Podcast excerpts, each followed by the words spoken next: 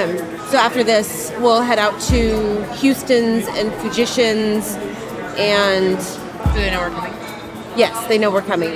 I wish we had time to actually stop and go tasting all these places, just because Yeah, well, it no, would. that's what. Thank you. That would be such great content. It's like just the Mm-hmm. well, and it'd be fun too. But like the like pouring of the wine, the conversation that you have there, like yeah, I really need like a D Rock that follows like Gary Vaynerchuk around. Like he follows him all day long, and video and audio content you're mic'd 100 nonstop. percent of the time. Yeah, and I'm. I mean, I think that would get really old really fast. But I think there's really good content that could be powerful and fun, and a lot of information and utilization with it. I mean, I think they're all good interviews. I think every interview is a good interview. Some of them are just more dynamic than some of the others, and it's usually just personality driven. I mean, and that's kind of the whole point is to not be this wine geek centered podcast. I I like the stories and the why and where, um, and how versus you know the the geekness that goes into the actual winemaking itself. Because to me, the the wine is interesting when the people are interesting. From the heart of the Oregon wine country, you're listening to season 5 of the Wine Crush podcast. Stories uncorked for casual wine enthusiasts around the world, featuring winemakers from the Willamette Valley. Sponsored by Country Financial. From origin stories to terroir, here's your host, Heidi Moore.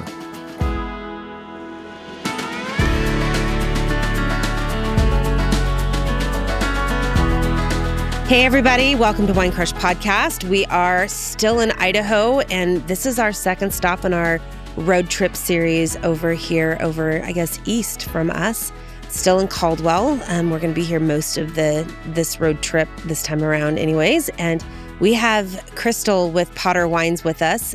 Like our other interview, we are missing half of the the team because it's bottling day for them, and you got to bottle when it's time to bottle. So, Crystal, thank you so much for um, coming out and hanging out with us, bringing wine because you drove out from Boise. Yes. right? Yeah. Right. Boise. Yes. Yes, you guys have a really cool little urban winery down there, which we'll talk about a little bit later. But I'm excited to hear the story because as much time as I spent with your husband and your um, wine tasting manager, Ryan, I think Yeah. that was his title. We had lots of wine, and um, I hung out probably a little bit longer than I should have, Okay. and definitely needed something to eat by the time we were finished. So, but you weren't around that day, so I got all boy time that day. So let's talk a little bit about your story because I don't think we really hit on that a lot when I was out there originally, and it was like three years ago. It's been a while since I was out. Oh, Yeah, yes. pre-COVID probably. It was definitely Yeah. pre-COVID. Yeah. So our story, I guess, sort of medium version. Vaughn and I, Vaughn is my husband who you met. He's the winemaker, and we never intended to have a winery. I mean, not in a million years. And so the way we got started is we were just home hobbyists doing it for fun, entering amateur wine competitions and just happened to be winning them. And it was just sort of fun at the time. And he was making whites and reds, and we were doing everything wrong and figuring it all out. And then one day he came to me and said that he wanted to make jalapeno wine. And I told him, no. why why would you mess with wine? I don't know why you would do that. And he said, okay, cool. Well, then I'm going to do it like every good husband would do, right? I'm going to do it anyway. And it's actually the jalapeno wine that catapulted us into the commercial business because it was what people responded to because it was so different. And it turns out it is really fun and good. So that's sort of our backstory of how we became a winery that never would have been. So, what is your story before that? Because I know you're a marketer, Mhm. and that's kind of your background, marketing. And what was Vaughn's like, you know, adult job, I guess? And what was where was he going? What was he doing? Yeah. So, yeah, you're right. My background was marketing, and I was in event coordination for a computer company. When I met Vaughn, he was a, oh, I guess sort of a quasi engineer. He did like packaging and manufacturing. So, he's the guy that would design packaging for different boxes for computers, and he would manage an entire facilities operation. And he's also a former, um, he was in the Navy, so he's a Navy vet. So he's got a lot of that just mad science knowledge, and he can build anything. So when we met, I was very much in marketing and event coordination, and I actually left to start my own fitness business because I come from a long line of entrepreneurs and I knew I always wanted my own business. So I sort of did that for a while, had my own boot camp and personal training business. And then he continued to work in the computer industry. And then he moved on to city government, which was not a good match for him. It's all light and fluffy with city government. Right. It's always nothing but one big barrel of laughs And and, a lot of meetings. Yes. Turns out. lots of meetings I can only imagine. I've never worked in there, but I can't imagine it's anything but meetings and Yeah, more meetings and memos and things like that. exactly. And so he just needed a way out. And luckily we had one. Were you always wine drinkers? I I was, yes. As soon as I turned 21, I just dove right in. And the weird thing is a lot of people say they start with white wines because they can't quite handle red. I was the opposite. I didn't actually drink white wine until about 6 years ago. So, um I started drinking wine because I was very much into fitness and wine was less calories than a Long Island. True. True. Although Long Island is mostly it's mostly liquor, not a lot of mixer. So True. Yeah. True. so that's probably is the better of the cocktails because you don't Maybe. have a lot of the I mixers and the remember juices. there being like I was very adamant that it had to either be wine or clear liquor because the non-clear liquor has, Has a a lot higher of sugar. sugar in it. Yep. So really, that's I started drinking wine because I knew I could have five ounces for about 125 calories. Oh, geez. okay, so you are the first that has brought fitness and calorie counting into your reason to get into wine. But I mean, everybody has their why. Right. It's and it's not the same. And I mean, for some, it's like you start with like you know Boone Hills Farm and you Mm-hmm. know whatever in high school and college because it's cheap or two buck chuck or you know whatever it is and sure. and and that's kind of how you start down the wine path and others i mean for us it was you know we started with ipas and beer and my husband went straight to red like he didn't like white wine either he just would prefer the reds and i think it's because mm-hmm. of his palate for ipas just kind of is better drawn to a red wine Yeah. Yeah. Definitely could be. Yeah and white wine i guess if you go back to the calorie counting is probably higher in sugar and a little bit probably higher in calories because of the way it's made Yeah, unless it's really dry. You know, um, I like a good dry white wine, but um, well, now I don't even I don't even worry about it anymore. I mean, now I'm 40 and I don't really give two shits. you get to the you do get to the age usually where you just don't give two shits about yeah, I mean, what I'd you're eating and what you're drinking and you just want to enjoy life and life is way too short to count calories and worry about your clear liquors and exactly, um sugarless wines exactly. although there are some fit quote unquote wines right now that I keep seeing that are kind of whatever and I just you know bless their hearts uh, Right. I just kind of have to roll my eyes and go Yep. is it really that much better or different or less calories or And is I- it I worth the flavor? You know, yeah it- exactly What am I trading? Yeah. Yeah. Always interesting. Okay. Let's talk about urban wineries because you are not an estate winery or tasting room that's in the middle of a vineyard or out in the rolling hills of um, wherever. You are an actual urban winery in Boise, outside of Boise, in Boise. In Boise, in Garden In- City, which is a city in Boise. okay. It's I, that's why I asked because I'm like it's almost like a district inside the city Exactly, yeah. and blah blah blah. So people are a little bit mystified by urban wineries and you know are they really serious? Is the wine worth drinking? Should I actually really go visit? And I would say yes, yes, yes and yes to Mhm. all of that stuff. So let's talk about urban wineries and you know what it is and uh, what makes it different other than you know obvious the obvious and kind of what you guys are doing out there in Boise. Yeah. Yeah. So, very much an urban winery. And you're right. We get that all the time. And so, in our situation, too, we're a lot like others where we're actually in a strip mall. So, it's even more confusing for people to grasp that there is a winery in the strip mall. And we're in a strip mall, though, with another brewery and a cidery, which does make it a lot of fun. We call ourselves Adult Beverage Row. That's But- a great name. Yeah. You guys should actually just brand that and have your own little. You could have your own little pub crawl. We do. And so actually we just had it um our annual it's called the Strip Mall Crawl Oh, is see, every July. So we just had it and it's so much fun. that but, sounds like um, really a lot of fun. And it kind of was born for that point of showing people these establishments that are urban. Yes, we're in a strip mall and so from the outside I get it.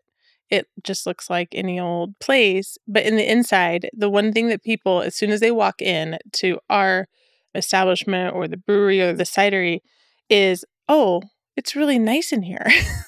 and Mhm. in fact, I'm going to do a social media video one day of us like mocking, like, oh, it's really nice in here, you know? It must be the common reaction when It people is. walk in. Yep, hundred percent. And I get it.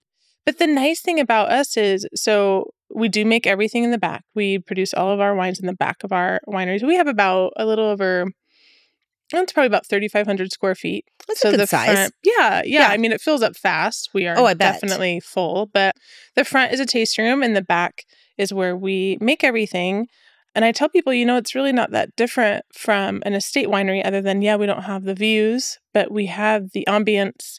We have amazingly fun events. We are close to restaurants, the green belt, the river, recreation. So, this whole idea of being able to go have a glass of wine or go buy a bottle right after work, you don't have to drive 40 minutes or, you know, an hour to go see us and have a really delicious glass of wine.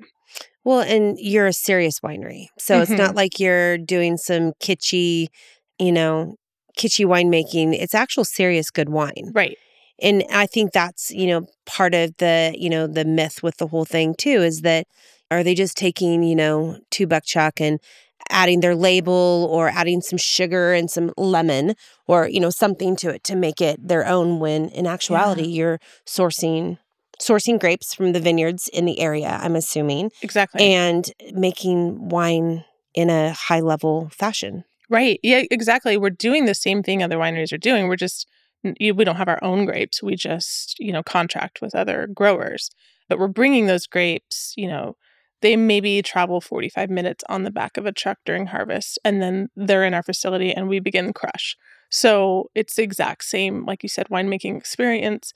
But it's funny that you say that because I never ever thought in my head when we opened our urban tasting room that people would think that we weren't making our own wine until we started like every once in a while we'll get a question sort of nailing what you said is oh do you just buy juice and bottle it and call it your own? And i was so shocked the first time i heard somebody ask that. I'm like why would you think that? So i think there's a lot of things that i didn't realize people would have a perception of but you know it's i think it's getting more common now.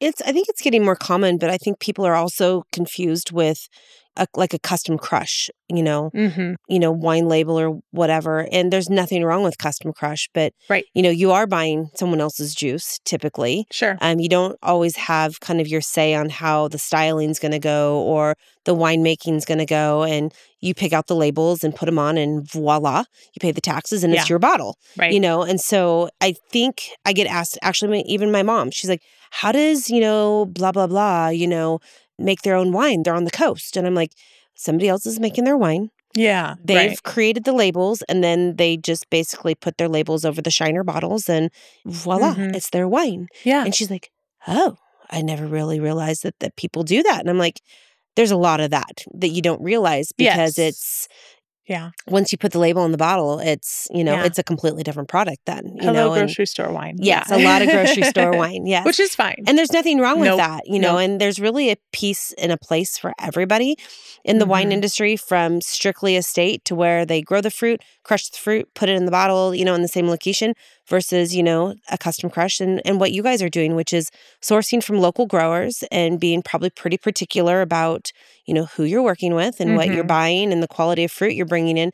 And then you're making it all yourself right right you're just presenting it in a different sort of location Yep. that people are still kind of getting used to. right And I think, I mean, I didn't know they existed at all until I started into, you know, the wine industry. And I'm like, oh, these, all these places in Portland, how are they doing this? I don't get it. They're in a garage, you know, they're in the middle of the industrial district. You know, is this really good wine that's coming out of here? And the answer is usually yes. And it's really great wine. So it was really fun hanging out with you guys and kind of learning about everything. Good, good. Well, we were sort of inspired to um, back before we, because we've been doing this commercially for 10 years, but we've only had our brick and mortar for four years now, since 2018. And what sort of inspired us to do it, because, you know, originally we thought, well, how do we do this?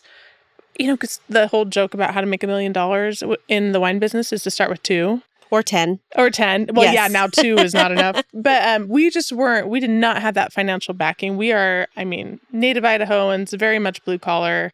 And so we knew we had to do it in a scalable way. And we knew we had to start small and we knew we weren't just going to make bank right out of the gate. It was going to take time. And it does take time.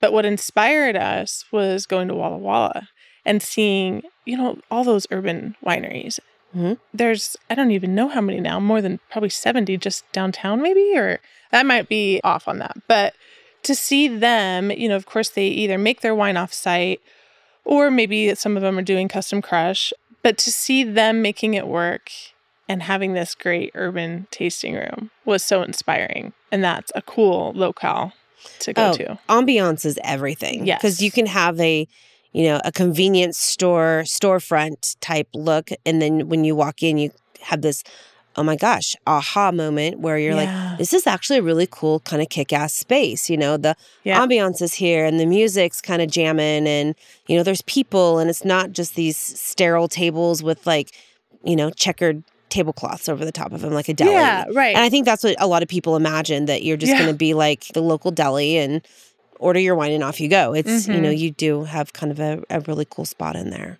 yeah so- thank you Yeah. I want to shift to wine 'Kay. because you have lots of different kind of wine. You have Mm-hmm. amazing labels on some of them. Like I was so blown away by the Minx label that's here. And then you have like a series of them that are kind of all part of this that have these really cool kind of old time vibe people photos. I don't even know what, how you really explain it. And then um, we've got to talk about the lemonade jalapeno wine because that's a whole nother ball game. So we'll start with the cool labels and what your actual wine is, and then we'll finish up with the lemonade because I think people are going to be a little bit surprised by that. oh for sure yeah Yes. which we're used to Yes. Um, but the traditional wines, yeah, we make. I mean, we make Chardonnay. Um, we, we make an unoaked Chardonnay, stainless steel, which is fun because that's another wine that people are just kind of now. You know, that style, the stainless steel, is sort of a big. Um, it just kind of blows people's minds. And we make rosés, we make cabs, merlots, syrah, you name it. But our labels are born. So Vaughn and I really have an affinity for the 1920s, 1930s, that whole Art Deco look and feel. I love that era. yeah. The Great Gatsby era. era. Exactly. Yes. Exactly. And but we're also, like I said, native Idahoans, so we like to sort of put both together. So on our traditional bottles, we try to always have elements of, of the Art Deco feel. Um, we have a lot of characters on our bottle uh, labels, which you know, after going through TTB label approvals, we we tweak a little bit until they're happy, and then we run with it. So our traditional bottles are definitely high quality wines, but we try. We have a motto that make wine fun, because obviously we come from a really different background than than many of like a lot of people actually plan to have a winery. Like I said, we did not. So our whole motto is let's have fun with it. Yes, we can make serious, delicious wines, but let's be honest, how many of us pick a wine because of the label? Oh, I'm 100% guilty on it. Yeah, me I too. mean, even just walking through the grocery store the other day, which I don't typically buy wine from grocery stores the other day, but everyone saw stop and look just to kind of see Yeah. who's doing what in it or in the beer section. Same thing. I'm like, who has the cool cans right now? You know, whose branding is like popping off the shelf? And I love good branding and good marketing and Yeah. great labels. And like the labels with the 1920s Yeah. would completely like almost like reach out and grab you, I think, off the shelves. Absolutely, and and we use a lot of color, which in the wine in the wine industry, I think, uh, kind of shocks people because if you think about high end wines, most of the labels are cream and gold, and and they're beautiful. Um, and there's nothing wrong with them. I mean, there's a ton of wines that I buy the labels because they're gorgeous, but we love color and we like things that pop, and we don't want to be afraid of it. So This um, feels very Hollywood as well. Exactly. Yes. Yeah. Like even the, the the dots in the M look like almost like spotlights. Yeah, exactly. Yeah. Yeah. So which we just kind of have fun with it.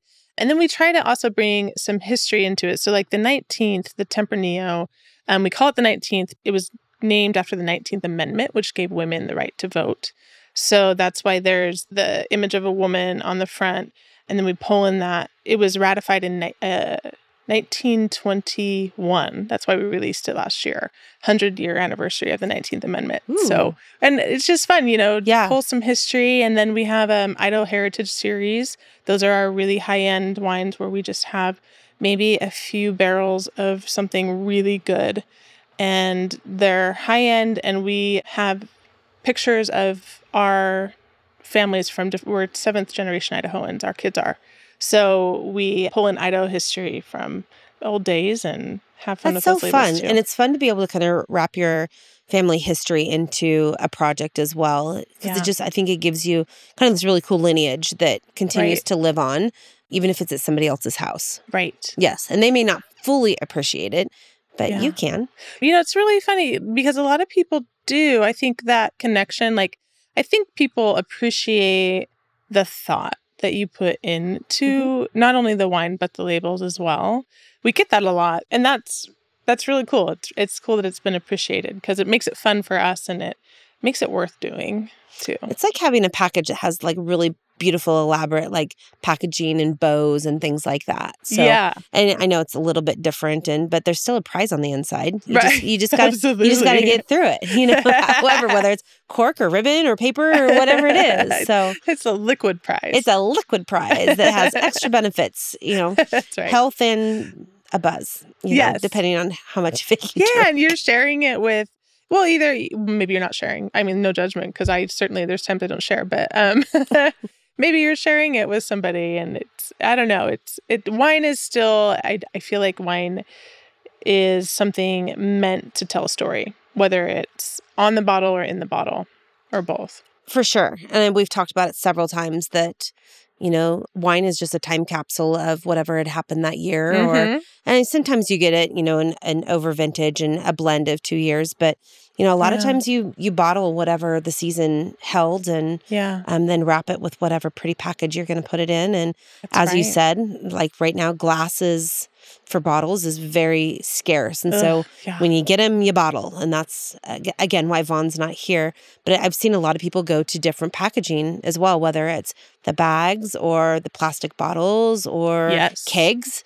Um, and so, and you have you have some wines that are actually in the Mhm. in the bags too, which for those of us that like to spend time on the river, um, Yeah. those bags are miracle. They're so great. You don't have to worry about breaking glass or taking your corkscrews or anything like that with you. Exactly. Yes. I love the alternative packaging. You know, it kind of started with screw caps. We're kind of the very start. And now it's like you said, bags and kegs and Mhm. um, really fun things. And the nice thing about, you know, I don't know about you, but I grew up with, I think we had a box of Franzia in our fridge when I was a kid. It's not that wine anymore. It's high quality wines that are going in alternative packaging. Yes. Um, and so I think, and I think most people kind of are coming, you know, they've come to terms with that or are coming to terms with that.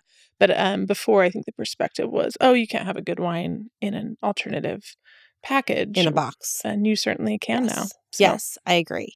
Well, let's talk about the jalapeno wine because that's comes in a bag.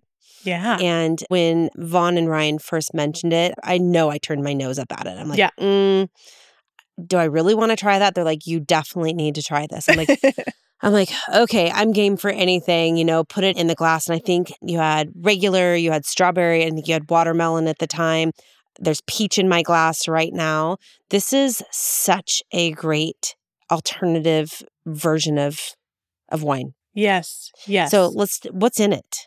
Okay, so we make a full strength jalapeno wine. And yes, it is fermented with jalapenos and Riesling at the same time. So we go through the whole winemaking process with it. And we ferment the Riesling off dry.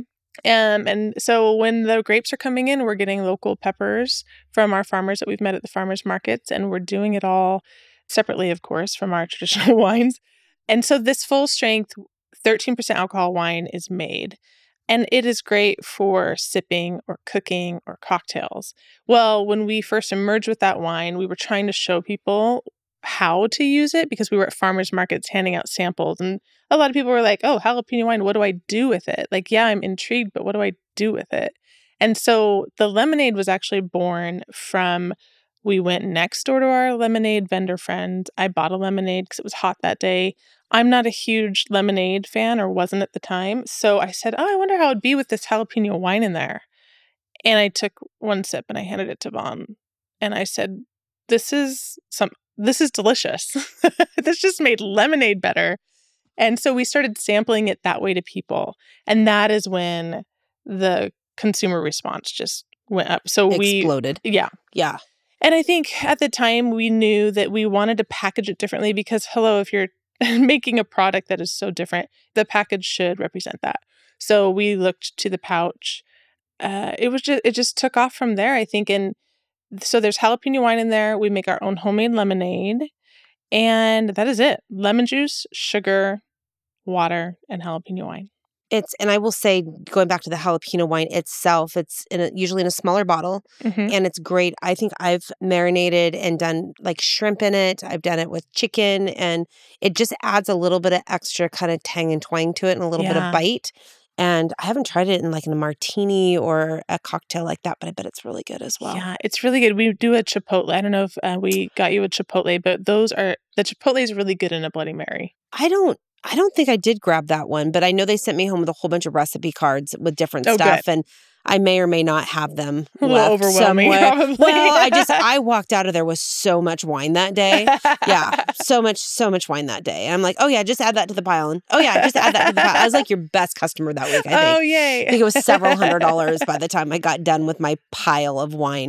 I think I walked home, um, or when I got home, I did not walk home. Um, but when I got home, my husband was unloading the pickup or the car, whatever I had that day, and he's like, "Oh my god!" He's like, "Do we not have enough wine?" And I'm like, "There's no such thing." right. Um, and then I brought out, I think I ended up with a whole case, I think, of of Potter wine. Uh, oh, this, that, and this and that, and this and that. And I think Vaughn threw in a, a shiner of, I think it was a Riesling of some sort that he had done. And so, yeah, I ended up with all kinds oh of, yeah. yeah, all kinds of stuff. you got um, the old Riesling. That was the Yeah. two-year in barrel Riesling. Yeah, that yes. was okay. And I think I just recently opened it and it was definitely different. I'm like, this is definitely not a normal Riesling. Yeah, It's, right. you know, had been, you know, whatever, you know, you had done to it. So, yeah. So I'm, I'm at the end of my supply.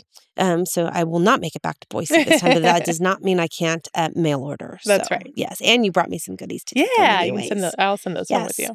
Um, let's tell people where they can find you. So now that we've talked about up the jalapeno wine and the lemonade jalapeno wine and your other wines and these gorgeous labels, people's got to come either come see you or just order and have it shipped.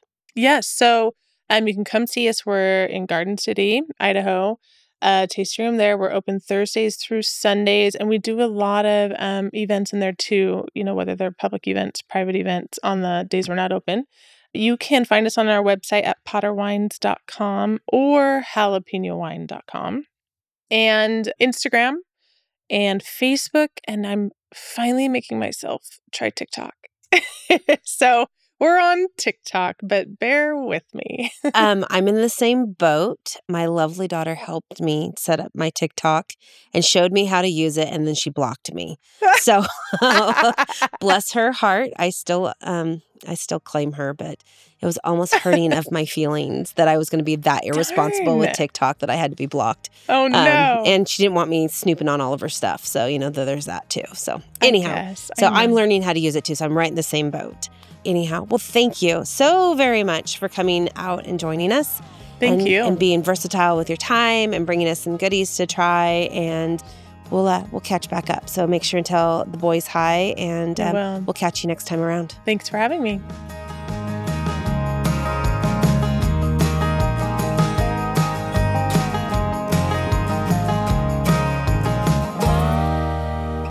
It's like double barrel content. It can be utilized for Yeah. several different things. It's taking everything I have to not reach in Daniel's plate and take his croutons. I was thinking that as well.